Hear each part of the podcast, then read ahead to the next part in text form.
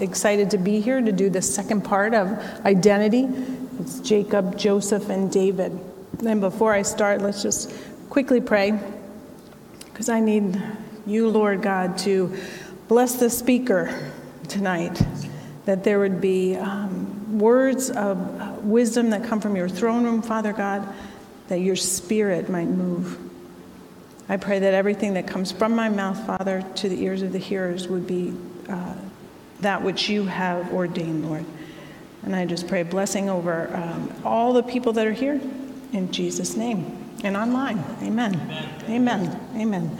So last week, we looked at the story of Jacob. We took a, an in depth look at Jacob's life. He deceived his father Isaac. He deceived, or I should say, he betrayed his brother Esau to obtain the inheritance blessing. That is something that comes down to the eldest son in the Hebrew culture. He encountered God at Bethel uh, while he was on his way out uh, to another an area from his home. He saw angels coming and going from heaven to earth. And then his second encounter with God during his life, he got, uh, I guess, an, an, angel picked a fight with him, and he wrestled for the entire evening and into the morning until Jacob held on so tightly that, the, and he, he actually asked for a blessing from the angel, wouldn't let go of the angel until he blessed him. So he was blessed. In the process, his hip was dislocated so he now would walk with a limp for the rest of his life. And in that process, also, his name was changed from deceiver or usurper to Israel, which is prince with God. Jacob becomes the father of 12 men who become the 12 tribes of Israel, and they multiply to create the entire Israelite nation. Hmm. So here we are. Tonight we're going to look at Joseph, who is one of the 12 sons of Jacob, and then King David. So let's jump right in. The story of Joseph is actually one of my favorite in the Bible. I love the whole process from the pit to the palace. Uh, it, it speaks volumes to me in my life when I read the story of Joseph. The dreams, uh, the pit, wrong attitude sometimes, the prison, the palace, everything speaks volumes to me. And every time I read it, I feel like I find something new. The story of Joseph spans, uh, in the book of Genesis, spans the chapters 37 to 50. So, our plug for reading our Bible this year is read that story. It's a good one. Uh, Joseph was the second youngest son of Jacob. And he was the favored son of Jacob. Now, if you remember, uh, last week we talked about Jacob and his mother Rebekah favoring him over the older brother Esau, and Isaac favoring Esau over Jacob just because of personality things and how things were going in the household. But this time, Jacob favors Joseph. You would think he would know better by now favoring one child over another, he should have known, right? He should have had the idea about what happens when you favor one child over another. But it seemed like it ran in the family. Abraham favored Isaac, Isaac favored Esau, Rebekah favored Jacob, and now we have Jacob favoring Joseph. Jacob also favored Joseph's uh, mother, Rachel he was um, he wanted to marry rachel before he married her older sister and he was actually deceived into to uh, marrying the older sister and got back what he was doing to his own in his own family with his own uh, father and brother. But that's a whole nother story. So this is the joseph if some of you remember years ago who gets the amazing technicolor dream dreamcoat if you remember that play. Joseph is given a robe by his father, Jacob, and it's made of many, many colors. It is the envy of all his brothers. At the time of the story, Joseph has 10 older brothers who know beyond a shadow of a doubt how much their father favored this brother, and they hated him for it. He also had one younger brother whose name was Benjamin. And it's my feeling that Joseph knew his father favored him greatly. And I believe he struggled through his life with pride, self righteousness, not to mention possibly entitlement and arrogance. And we find that as we read his story. With all that, Joseph was a unique leader. And as soon as his journey starts, he finds favor wherever he is. But he truly can't find himself and fulfill his mission until he takes this long journey of becoming who God called him to be, not who he thought he was. Only after many years can he become not just his father's favorite, but the one who God wants him to be so that he might save a nation, many nations. Joseph actually relates two dreams to his family, to his brothers and his father. One, the first one to his brothers, and the second one to everybody. We need to know that in the Hebrew culture, dreams were understood by families. The Hebrew language is a pictorial language. So they understood the symbolisms of dreams and visions. They understood what those things meant. No explanation was needed in the family. Genesis 37 opens with Joseph's story. And in Genesis 37 1, it says Jacob continued to live in the land of Canaan where his father had lived. And this is the story of his family. Joseph, a young man of 17, took care of the sheep and goats with his brothers, the sons of Bilhah and Zilpah. Those are two concubines of his father. He brought bad reports to his father about what his brothers were doing. Interesting, right? Typical of a little brother. He's tattling on the older brothers. So, whatever they did wrong, he went and told dad. No wonder they hated him on top of being favored. So Joseph had a dream, and when he told his brothers about it, they hated him even more. Joseph actually says to them, Listen, I had a dream. We were all in the field. We were tying up sheaves of wheat, so they're, they're harvesting the wheat, and my sheaf got up and stood up straight. Yours formed a circle around me and bowed down to it. And the brothers, hearing this, say, Do you think we're, we are going to be a king and rule over us? And his brothers hated him even more. Then Joseph had another dream in verse 9. He didn't think he learned the first time by their response, but he tells them again. And this time it included the mother and father. He had a dream in which I saw, it says, I had a dream, another dream in which I saw the sun, the moon, and 11 stars bowing down to me. He also told the dream to his father, and his father scolded him. What kind of a dream is that? Do you think that your mother, your brothers, and I are going to come and bow down to you? Joseph's brothers were jealous of him, but his father kept thinking about the whole matter. That little verse there reminds me of when Mary pondered those things about Jesus in her heart. She remembered those things until Jesus grew. And the same thing happened here. Jacob remembered those things that Joseph said. And I'm, you know, I'm thinking about the song that Jim sang tonight. Again, last week it was um, the Revelation song and how creation sings. We'll, we'll hear creation sing the praises of God. Tonight, Psalm 103 says, The Lord will redeem our life from the pit. And that's what we're going to talk about because Joseph knew a lot about a pit. Okay? Because of their hatred, Joseph's brothers, because of their hatred from him, they actually plan to murder him. And his life is spared only through the intervention of his eldest brother named Reuben. And then the fourth eldest brother named Judah. Um, they don't want to have him killed, but they, they kind of want to get him out of the, the limelight here.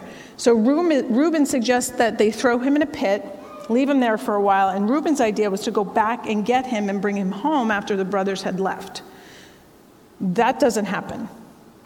Judah actually suggests selling him to uh, a caravan of traders that was, was actually coming by. Judah will play a key role in Joseph's story many years down the road in the restoration and redemption process of his, of his brothers to him. It's almost as, as if the brother Judah dealt with a whole guilt thing of selling his brother, and it comes around full circle, and we'll look at that. Sometimes in life, we're wounded emotionally. Sometimes it's a lifelong wound that, that never heals. It almost feels like uh, when you have, a, you have a bad cut, or maybe you had surgery and you, you had stitches. Years later, that wound, even though it's healed, still has a soreness to it, or, or, or some sort of maybe there's a swelling there around a, a joint that was, that was uh, operated on. Those wounds are still there. We know they're there. We have scars for some of those, and they still cause pain even though they're healed. Not always, but sometimes. We know that Jacob was wounded by the man or the angel of the Lord who touched his hip socket, put it out of joint. Some translations say it was dislocated, and he limped for the rest of his life. We might ask how Joseph was wounded. He's got no physical wounds like Jacob did. He didn't limp, and he didn't wrestle with an angel. Joseph's wounds couldn't be seen, they were those emotional wounds, and the pain was there regardless of anyone being able to see them. We all know that emotional wounds can be as painful and sometimes debilitating, or more so than physical wounds. They're wounds that sometimes take much, much longer to heal. Those, those things that cut to the core, that, that hurt our heart. Some scholars put Reuben at almost uh, 27 years older than Joseph when he was thrown into the pit, and Judah about 10 years older. So if Joseph was 17 when he was sold into slavery, Judah would have been 27, Reuben would have been almost 44 years old. He was a man, he had experience behind him. Joseph was wounded by the very ones who were closest to him, those who should have understood him or at least tolerated him and protected him. But it was his brothers that wounded him deeply. He goes through numerous trials and tests. He's thrown into prison. He's falsely accused and imprisoned again. But Joe rises to, like cream to the top every time he's thrown into prison. Why? Because God's hand is on him. There's no doubt that he has favor from God. And I believe after the whole ordeal with being thrown into the pit, and realizing how much his brothers truly hated him, that they wanted to kill him, that he starts pressing into God in a way maybe that he didn't before. Joseph had so much favor on him that every time he was in prison, the prison keeper, those the keeper of the prisoners, didn't have to worry about anything concerning any of the prisoners. They put him in charge to take care of all the needs, everything that the prisoners had to take care of during the day, and there was no worry on the prison guard's mind because they knew Joseph was going to take care of it. Interesting, right? He's in prison, yet he's put in charge of all the prisoners. Let's fast forward. Joseph is in prison with two prisoners of the Pharaoh of Egypt, a baker and a cupbearer. And we know a cupbearer is one who serves drinks or wine to the Pharaoh. Sometimes they need to taste the wine or food to make sure it's not uh, poisoned, make sure that the king is safe or the Pharaoh is safe. So one night, the baker and the cupbearer have dreams that they don't understand. And our dreamer, Joe, deciphers the dreams for the two of them, all the while giving glory to God as the only one who truly interprets dreams. He also correctly tells them which one would be restored to his position and service and which one was going to be hanged. When the baker is restored to service, as Joseph said, Joseph, in his humanness, just like we do, reaches back and says, Hey, when you go up to see Pharaoh, remember that I'm here and remember that I, I told you your dream and that things went well for you. For the moment, he forgets who he is again and that God's protecting him and taking care of him. He tries to be God's little helper, just like Rebecca last week when we talked about Jacob. She tried to make things happen for Jacob. As it happens, the cupbearer forgets all about Joseph And in chapter 41 of Genesis, it opens with the words After two whole years, Pharaoh had a dream.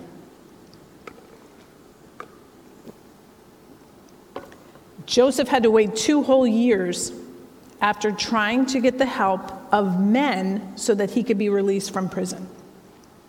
We know that man makes his plans, but God orders his steps. God needed to spring Joseph in a supernatural way for his own purposes to be fulfilled, not Joseph's. So don't ever think that God has forgotten you. You might feel like you've been set aside, that God's not paying attention. He's waiting for the perfect moment so that everything is in line, all the pieces are in place to break you out of prison and to put you into that destiny and on that path of life that He has for you. Pharaoh had some dreams. And when the cupbearer finds out that Pharaoh had dreams that nobody could interpret, a light bulb goes off in his mind. He remembers Joseph. Joseph is brought up and he tells Pharaoh what the dreams mean. What we need to pay attention to is not so much Pharaoh's dreams right now, because that's a whole nother message, but that Pharaoh called Joseph up from prison. Joseph is a lifetime prisoner at this point. Pharaoh never met Joseph, but he believed every last word that Joseph spoke not only did he believe the words that Joseph spoke, he took into consideration the solution that Joseph had for the problem of famine that Pharaoh had dreamed of. And Pharaoh actually said, You know what, Joseph? You're so wise, I think you need to do this. He puts Joseph second in command of all of Egypt to take care of things while a famine was coming. There was no way to test the interpretation that Joseph is giving to Pharaoh. There's no way to see if it's going to happen. Time will tell. We find out when we read the story that it's seven years of abundance and seven years of famine. So not only does the seven years have to start and the harvest has to come and abundance has to come before anybody can actually test Joseph's interpretation, they've got to wait and see are we really going to have a famine? Because this guy's putting grain away. Because Joseph knew God, and in knowing God, he knew himself to a degree. That God was able to open doors of favor in his own life, even blessing in the prison, and allowing a Pharaoh of Egypt, he being Hebrew, a Pharaoh of Egypt, believed everything he said God told him and the solution that God gave him. I believe that Joseph was so familiar and intimate with God that he basically felt okay, had faith enough to put his own life on the line, speak to Pharaoh, and tell Pharaoh what he should do about this problem. Joseph knew by the Spirit of God that everything that he said was true. Only by a miracle of the Spirit of God and knowing who we are in Christ would anything ever similar to this happen in today's day? Think about it. Somebody says to us, uh, somebody's interpreting a dream for us here at Grace and Peace. Then we get a job in the White House, and we tell the president, oh, this person I know interprets dreams, and they'll interpret yours. So they do. Then the president makes that person vice president over the United States. Like, think about that. That, that seems ludicrous, right? That those kind of things don't happen in the natural. Add to it that Joseph was a prisoner. But Pharaoh heard the anointed word and interpretation that God gave Joseph, believed it, believed the solution, that it sounded good to Pharaoh, and he put Joseph in charge. I would say that that would be supernatural provision for Joseph a miracle that the Pharaoh would take under consideration what Joseph said, a great exploit. Like it says in Daniel 32, the people who know their God will be strong and carry out great exploits. Some translations say that they will carry out great actions. Joseph took action in this, in this situation. His was a great exploit. He had faith in God, he knew his God. and the two years that he waited for the cupbearer to tell Pharaoh about him, he became even more fully known by God himself. And in that, he was able to know who he was and what he was supposed to do, why he was alive. I believe he kept pondering the dreams that God gave him those many years ago, thinking, something's got to change here. God said this is going to happen, and I don't see it yet.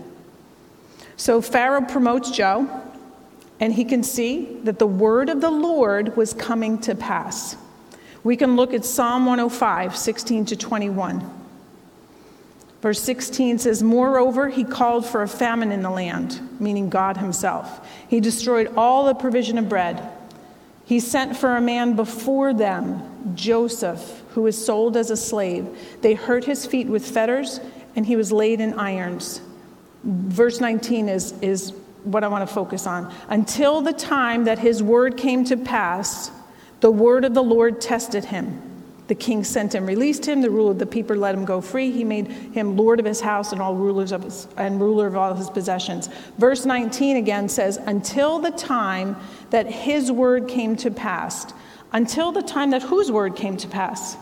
God's word. Until the time God's word. What word? The two dreams that Joseph had about his family bowing down to him. The word, those words in that those dreams of the Lord tested him, tested Joseph. Everything that he had gone through in his life were tests because of those words that came to pass or were coming to pass. In the Amplified, uh, verse 19 says, The word of the Lord tested and refined him. He was tested and refined by the, the word of the Lord that came across those decades to test him and try him. Proverbs 17 says the re- refining pot is for silver and the furnace for gold, but the Lord tests the hearts. So not only does the word of the Lord test us, the Lord's testing our hearts with those words. We can read it this way until the dreams that God gave Joseph came to pass God's word tested him over and over and over again. Until when? Until they actually came true and Joseph saw them. After what would have been 10 to 15 years, in and out of prison, all the while Joseph's being tested and he's passing those tests. How do we know he's passing those tests? Because God's favor stays on him throughout his life. There was still something missing, though. Joseph received not what he was after, because at this point he just wanted to go home. He wanted to go back to see his father and his brothers. But what God wanted came to pass. It was God's plan that was unfolding in his life. Pharaoh put a ring and a robe on Joseph and set him up as second in command of Egypt and everyone in Egypt was commanded to bow to Joseph. But it was at this moment that Joseph actually comes to himself. We could say he really found himself. He found his place, the place that his dreams spoke of, that of being bowed down to, ruling and reigning. But unlike, but they, this was unlike anything that Joseph could have imagined. It wasn't part of the dream, being in charge of Egypt, just that his family was going to bow down to him. God has more in mind for you than you could ever plan, greater than you could ever even dream of. But remember, in the process from the pit to the palace, God's word will test you. It will try you and I, and you and I need to pass those tests God's way. This way we can move on to what He has for us. Knowing who we really are, who we really are in Christ, is one of the first steps to those plans that God has for us. Remember, Joseph is now a ruler, and he ends up now testing his brothers many years later when they come to Egypt to buy food. Remember, he's in charge of this plan to save the nations uh, from, from the famine. Egypt ends up selling grain to all of the, the nations around it. And Joseph's in charge of that whole program. They don't recognize him. And Joseph has to find out if there's a change in them. He wasn't trying to get even.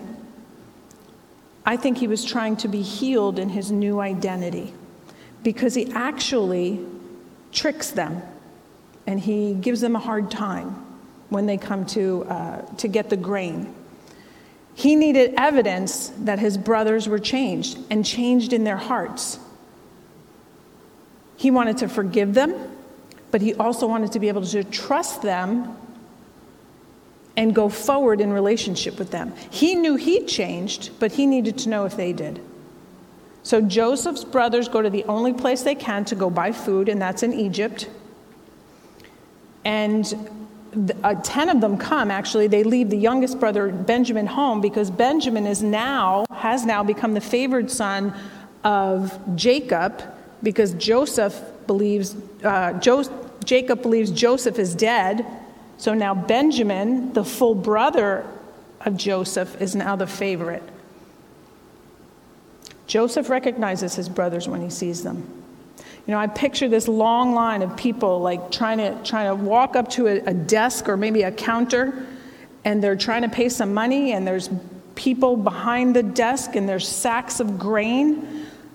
There, and remember, they're, they're in Egypt. Joseph is Egyptian, and he's probably back, you know, behind all this, trying to orchestrate things, make sure everything goes well, goes smoothly, because there's so many people from other countries coming to buy grain. And what would he look like? He's going to look like an Egyptian. He's been there for years. He might have a long tunic. He might be bald with just a black ponytail that we see in the movies. Who knows? He might have black eye, eye black on his face. He might seriously look totally different than what they ever remembered. It could be upwards of 20 years since they sold him into slavery. He's a changed man, Joseph. He's humble, he's generous, and he's healed in his heart he needs to find out if they were changed as well. So, what do you think one of the most painful things that he could do to test them would be? He decides that he's going to have a conversation with them through an interpreter, because remember, they think he's Egyptian. They don't know it's Joseph yet. And he asks them to bring their youngest brother back to Egypt. He wants to see this youngest brother. Can you imagine what they were thinking? Our father would never let this happen. Joseph's gone. They don't know where he is. My father, our father thinks he's dead. There's no way he's going to let go of Benjamin and send Benjamin to Egypt with us. And in the conversation that we didn't go through all the details, there's no way that Joseph could have known as an Egyptian governor that there was a younger brother. That was the favorite. So now they've got all these thoughts going on in their heads. What's going on? Joseph ends up calling them spies and giving them a really hard time. Long story short, Joseph actually wanted the whole family back in Egypt. He wanted to see them all, he wanted restoration. In order to do that, he's got to get Benjamin to Egypt. Eventually, the brothers bring Benjamin to Egypt, and Joseph plays a trick on them. He puts a silver cup in Benjamin's bag and sends them off to the father's house. And before they get there, Joseph tells his servants, Hey, they stole, they stole something from the palace. You got to go get them, retrieve them. And they're going to bring them all back. Let's think back to Judah, the fourth oldest brother. Judah himself ends up being the one to stand in place of the youngest brother, Benjamin. Because, behold, lo and behold, the silver cup is in Benjamin's sack. So when they bring Benjamin back, when they bring all the brothers back, the servants go through all the bags, they find out where the silver cup is, and Joseph says, He's the one, he's the thief. He's got to now stay here in Egypt with me for the rest of his life, be my slave. The brothers are terrified. This can't happen. So Judah, the fourth oldest, the one that said, No, let's not kill him, let's sell him into slavery when Joseph was in the pit, Judah steps in and says, to the governor, to Joseph, How about if I stay? Because my father will surely die of heartbreak if Benjamin is not sent back home.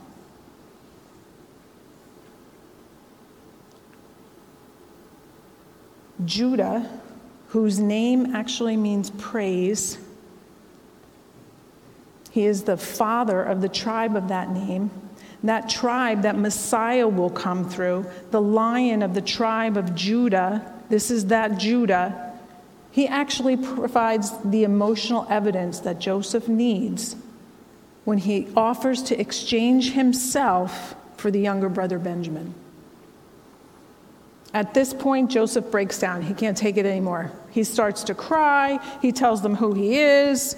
When he reveals himself, they panic again. They become terrified again because now they remember what they did. And now they realize, oh my goodness, what's going to happen? He's in charge of Egypt.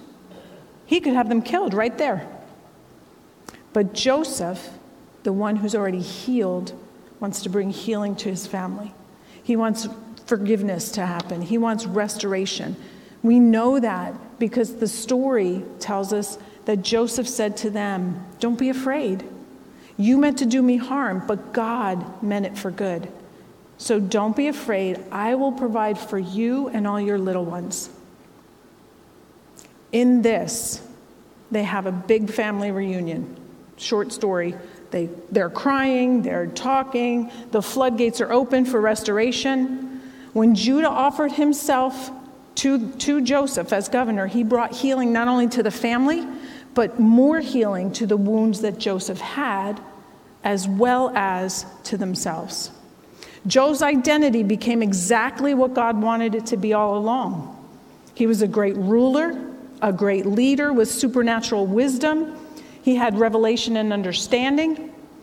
He was made second to Pharaoh. A Jewish man who worshiped Jehovah, the one true God, is second to Pharaoh in the, in the nation of Egypt.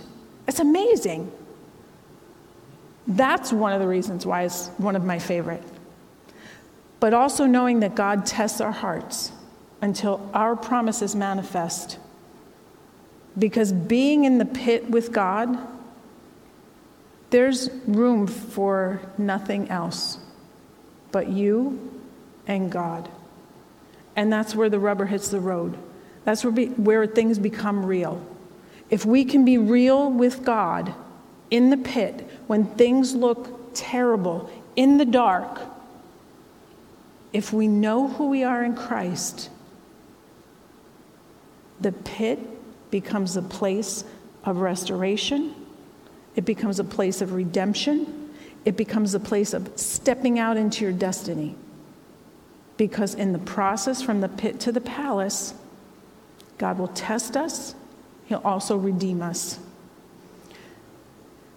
Now that's Joseph. Let's jump ahead about 400 years. You ready? We're going to look at our last role model, which is David. The Bible calls David a man after God's own heart. That's a huge, huge description of a human being, a man after God's own heart. This is a man in the Old Testament. And God didn't call David that because David was more than human. He wasn't. He was just like us. He had successes and failures.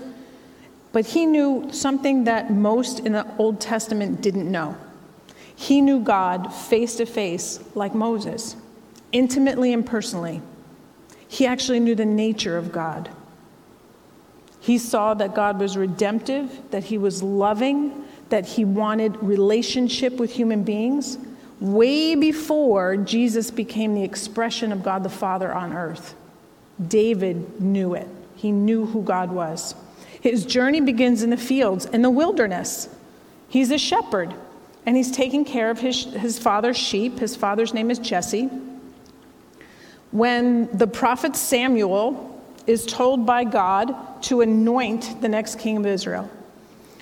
So Samuel comes and he, they make a feast. They anoint all of uh, Jesse and his family. Um, and Samuel asks Jesse to line up your sons because I need to see them. God's going to anoint one as king. Jesse brings them all in except for David. How's that for thinking that you have some sort of identity issue in your family? All the sons are brought in except for David. In 1 Samuel 16:11, the Good News translation says this. In this way Jesse brought 7 of his sons to Samuel, and Samuel said to him, "No, the Lord hasn't chosen any of these."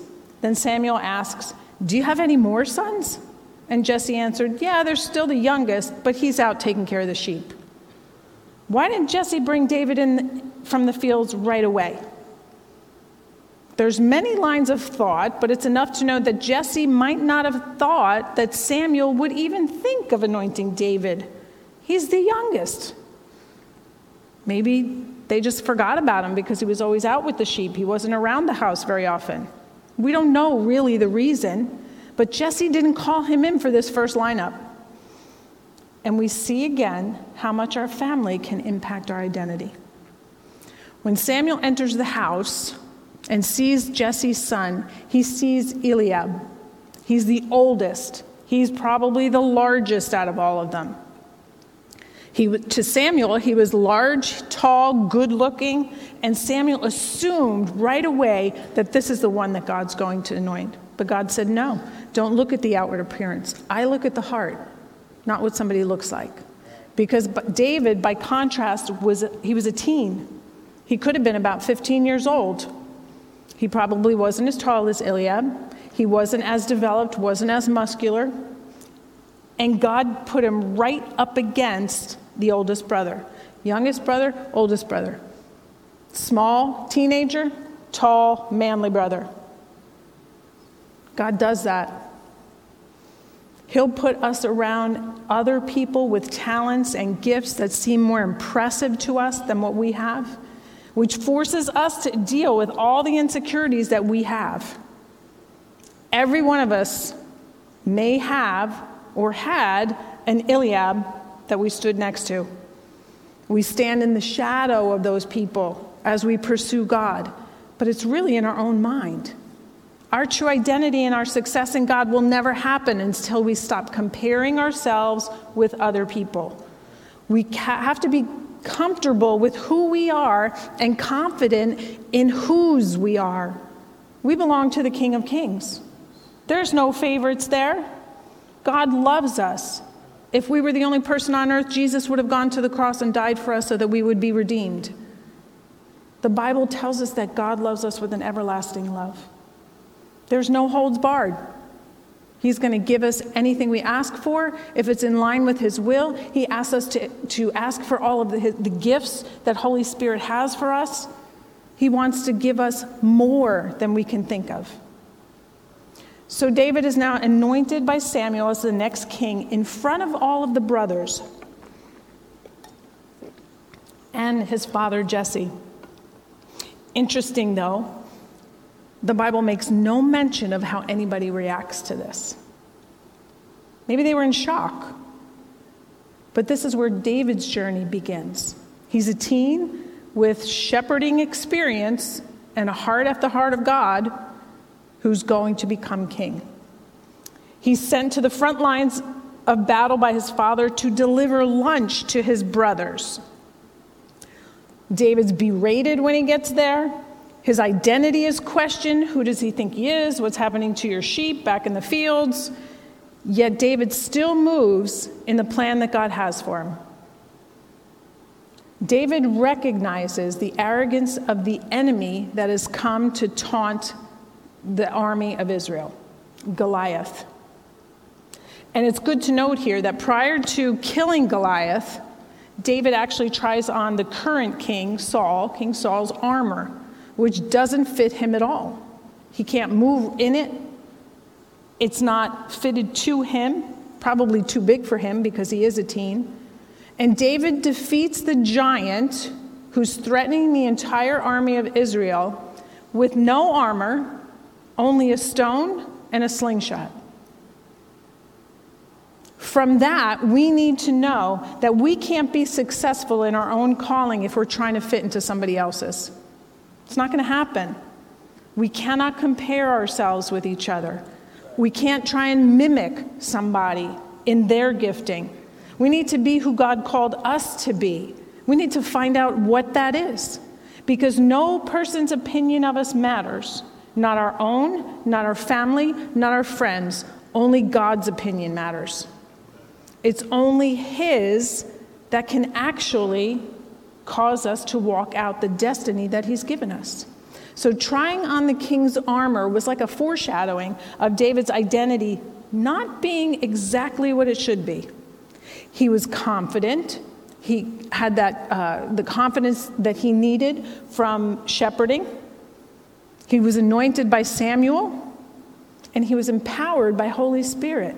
But there's still that small part of David that's humble and unassuming, but maybe not yet owning a king's position. Saul, the current king, ends up bringing David to his home. And David is actually set over in charge of uh, the armies of Israel by Saul. Actually, lives as one of the commanders of that, those armies. Later on, Saul becomes jealous of David because in battle, David is very successful. He finds favor among the people, and Saul begins to persecute him. That doesn't seem like next steps for the next king of Israel to me. But David learned valuable lessons as he tended those sheep. Important lessons, those of becoming a friend of God, knowing God's nature, knowing how to worship. Also, learning how to kill a bear and a lion, we find out. But David goes from killing public enemy number one and being a hero in the eyes of the people to a place of hatred in the eyes of King Saul who is now jealous of him. When Saul anointed David, I'm sorry, when Samuel anointed David, he poured oil on him. That was the tradition. They poured oil to anoint people. But he poured more than oil on David at the time. He poured the honor, the favor, and the greatness that God had in store for David. And he released the, the power of the Holy Spirit over David. Samuel's words confirm David as king, affirming the greatness that God already put inside David's heart. When God calls us, we've got an identity in Him. And it's nothing that we could ever dream of. No matter what we're called to do, it will be great. Why? Because we're something special? No. It's actually the opposite. It's because God is something special. When we come to a place of yielding to God's plan and to God, Jesus as Lord, His desires become our desires. He reveals to us the greatness that He put inside us. God will orchestrate events in your life that release honor and mold you for His plan that He's called you to before you were born, before time began. God is the great creator, and He only creates masterpieces. You are one of those masterpieces. God is still painting, sculpting, molding, whatever it is. Scholars say that David had to flee from Saul anywhere from two, two, to 15 years before Saul was actually killed in battle. When that happened, David, in the honoring character that he carried within him, mourns for Saul, truly mourns for him. But then the Bible says that David inquired of the Lord what to do next.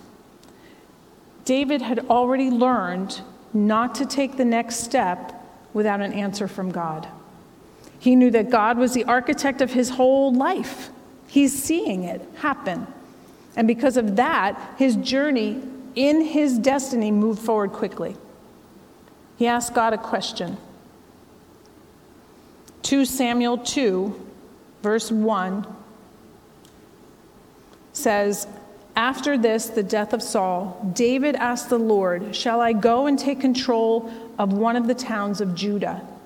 Yes, the Lord answered. Which one? David asked. Hebron, said the Lord. So I think we have a map just so you can see where Israel and Judah are. Yeah. So Israel is the green kingdom, Judah is the orange. David's going from the green area of Israel of, of that region down to the orange area. He's got to go to a city in Hebron. And if you look, Hebron is right above the word kingdom in the orange area. There was Judah, the kingdom of Judah, kingdom of Israel. They were separate. The tribes of, of uh, the sons of the tribes of Jacob were separated. They had two different kings. The kingdom of Judah followed David, while the kingdom of Israel had another king after Saul, one of Saul's sons. But David and his men defeat that army, the army of Israel. Thank you for the map. As David battled over the years, he actually gained more honor in the sight of his men and of the people that he ruled. That honor came from the integrity and character that was built not only in the wilderness shepherding the sheep, but also in fleeing from King Saul when Saul was persecuting him. Honor comes as we step into the place and identity that God calls us to, no matter where that happens to be, as we consistently move in integrity and good character. One of the goals of our church is to build a culture of honor here. If we become people of honor, we will bear much fruit for God's kingdom as we walk in integrity and character and the love of God that He's given us shed abroad in our heart for those around us. Honor is a force, I believe, that comes straight from heaven, and it brings that honor to earth.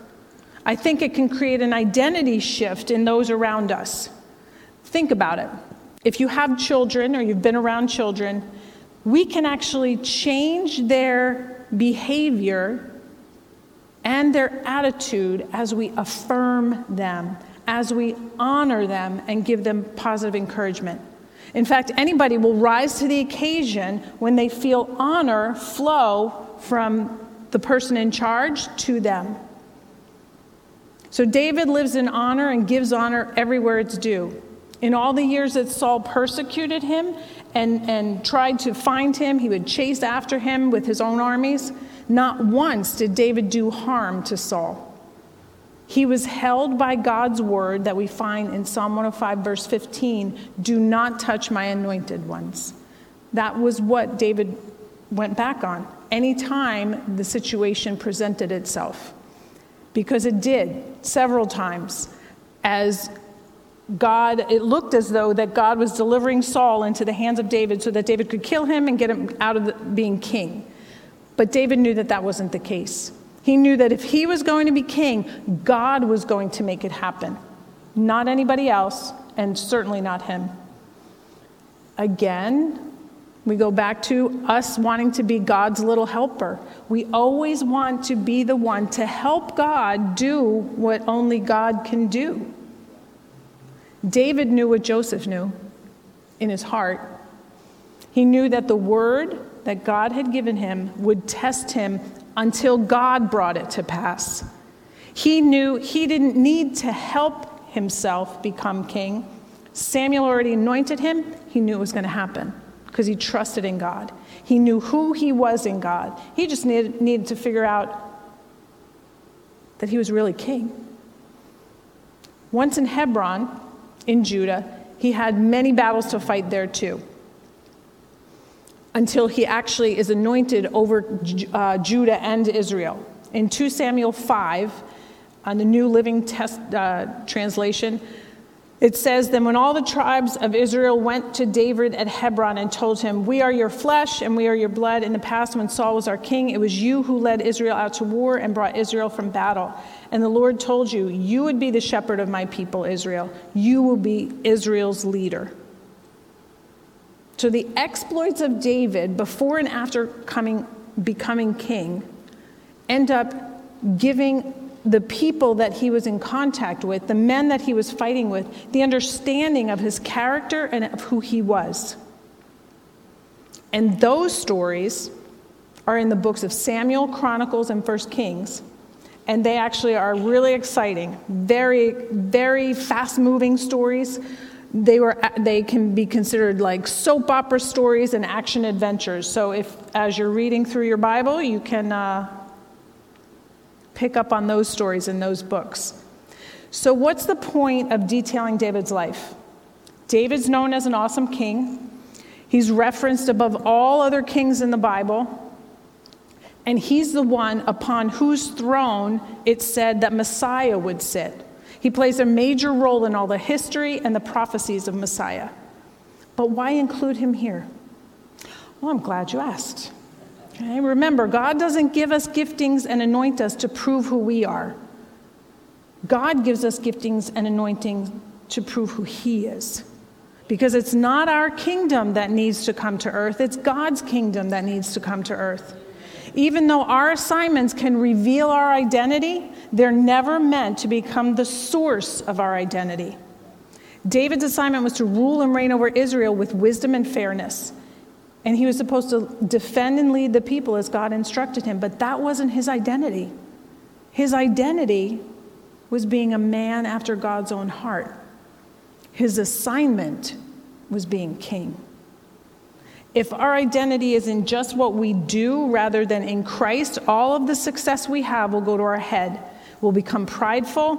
We'll have a superior attitude to those around us, thinking we did something special. As children of God, what we do, our jobs or ministries, they shouldn't be the source of our identity, just an outward expression of our identity. Amen. 2 Samuel 4 says that David was 30 years old when he became king and he ruled for 40 years. He ruled in Hebron over Judah for seven and a half years and in, and in Jerusalem over all of Israel and Judah for 33 years. So it's possible that it took 15 years for David to become king from the time of Samuel's anointing until he became uh, king over Judah, then seven and a half more years until he was ruler over Judah and Israel. And then that's where he builds the fortress or the city of David that we know of. After building a wall around that city, David was messaged by the king of Tyre. This is the king of Phoenicia, a neighboring region. There's an odd verse in these verses that I want to read to you. 2 Samuel 5 10 to 12 says, And David became more and more powerful because the Lord God of heaven's armies was with him. Then King Hiram of Tyre sent messengers to David along with cedar, timber, carpenters, and stonemasons, and they built David a palace. Verse 12 And David perceived that the Lord had established him king over Israel. Verse 12 David perceived that the Lord had established him king over Israel. I'm like, it took him a decade after being king over that region to perceive that God had established him as king. Why did it take him that long to actually own it? It took a message from another king, from another kingdom, to make him realize that he was actually king. What do you suppose was going on in his mind? Because when I first read this, I skimmed over it. I didn't even think about that. But when I went back and read parts of it, I wondered, what was he actually thinking? Hadn't it hit him now that he was king over Israel and Judah? Made me think. The greatest king in the Old Testament a man after God's own heart, a man whose throne would become the resting place for Jesus, after 10 years is just now perceiving that he is king. Didn't he perceive that before? It made me realize that even David, with all of the accolades, with all of the affirmations from God and men, had a coming to himself moment. He has this, had the same issues that we have. He had those things that confronted him that confront us. All of the emotions, all of the situations, all of the issues. Remember, it's a struggle and a test that even Jesus faced in the wilderness when Satan said, If you are the Son of God, then turn these stones to bread. It's a trick of the enemy to make us focus on our inabilities, our lack of skills, our insecurities, and in our identity outside of Christ so that we don't move into that destiny or future that God has for us. But we need to come to grips with each new season in life so that we move into each new season and fulfill all that God has for us. Just like David, we need to perceive our position in our life in Christ. In our terms, we need to own it, who we are in Christ. Because if we don't, our behavior will never match up with who we really are called to be. When we perceive who we are and perceive our position in life according to God, our goals, our desires, our plans, and activities will shift our perception. So, two phrases I want to leave you with who we are and what we're called to. Who we are is our, our identity, what we're called to is our assignment and our purpose in life. If we're ever going to fulfill the who, I'm sorry, if we're ever going to fulfill the who, then we need to settle. If we're ever going to fulfill the what, we need to settle on who the who is. And it's Satan's strategy to want to steal our identity from us. Even the great prophet Jeremiah, when God called him, he says to the Lord, God, I don't know how to speak. I'm only a child. But the Lord said to Jeremiah, Don't say I'm only a child. Even Jeremiah didn't get who he was. So we need to make sure that we agree with everything God says about us because God's not going to change his mind. We don't want to disagree with God. We'll be on the other side of what he has for us. Knowing who we are in Christ and knowing why we're alive will allow the Spirit of God to flow through us. And sometimes God has, has to stop our words to shift our identity. He will shut us up sometimes so that He can speak into our spirit man and into the actual truth of who He called us to be. Ephesians 1 2, and this is my last verse, says, in the easy to read version, which I didn't know there was one, the easy to read version, we were the first people to trust in Christ, God's special Messiah. God wanted us to show how great He is. He wanted people to praise Him because of us. It's the last part of that verse. He wanted people to praise Him because of us. How does that happen? When we express who we are in Christ, we're children of the King. Noble blood runs through our veins. And we have an assignment, and I believe a responsibility to God to fulfill everything that He's put inside us.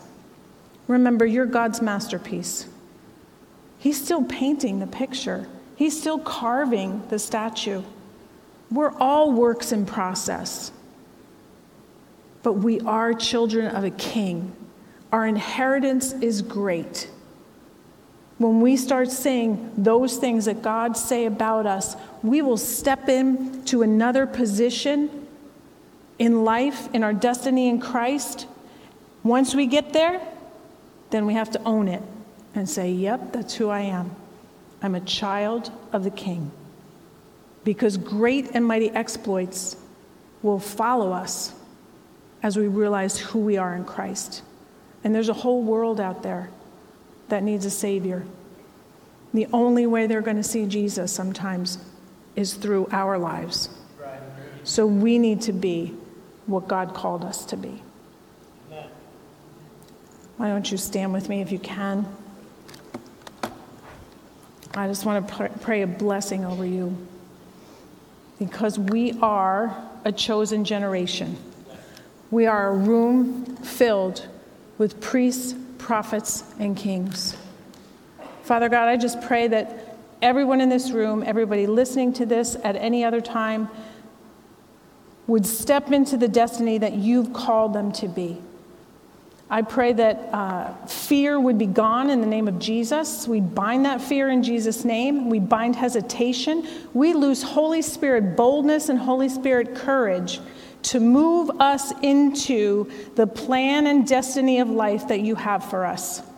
We just thank you, Father. We thank you, Jesus. We praise you, and we expect new and higher things for us going forward. We thank you, Lord God.